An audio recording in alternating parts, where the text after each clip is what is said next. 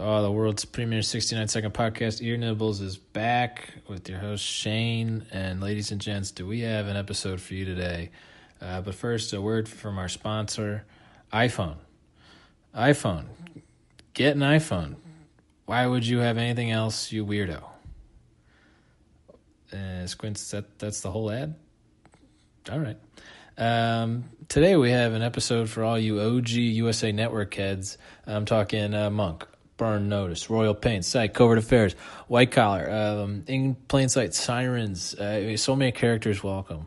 Uh, but if you were alive during 2011 to 2019, you were definitely watching Suits, had the holy trinity of TV things, high powered lawyers, witty banter, and the Big Apple.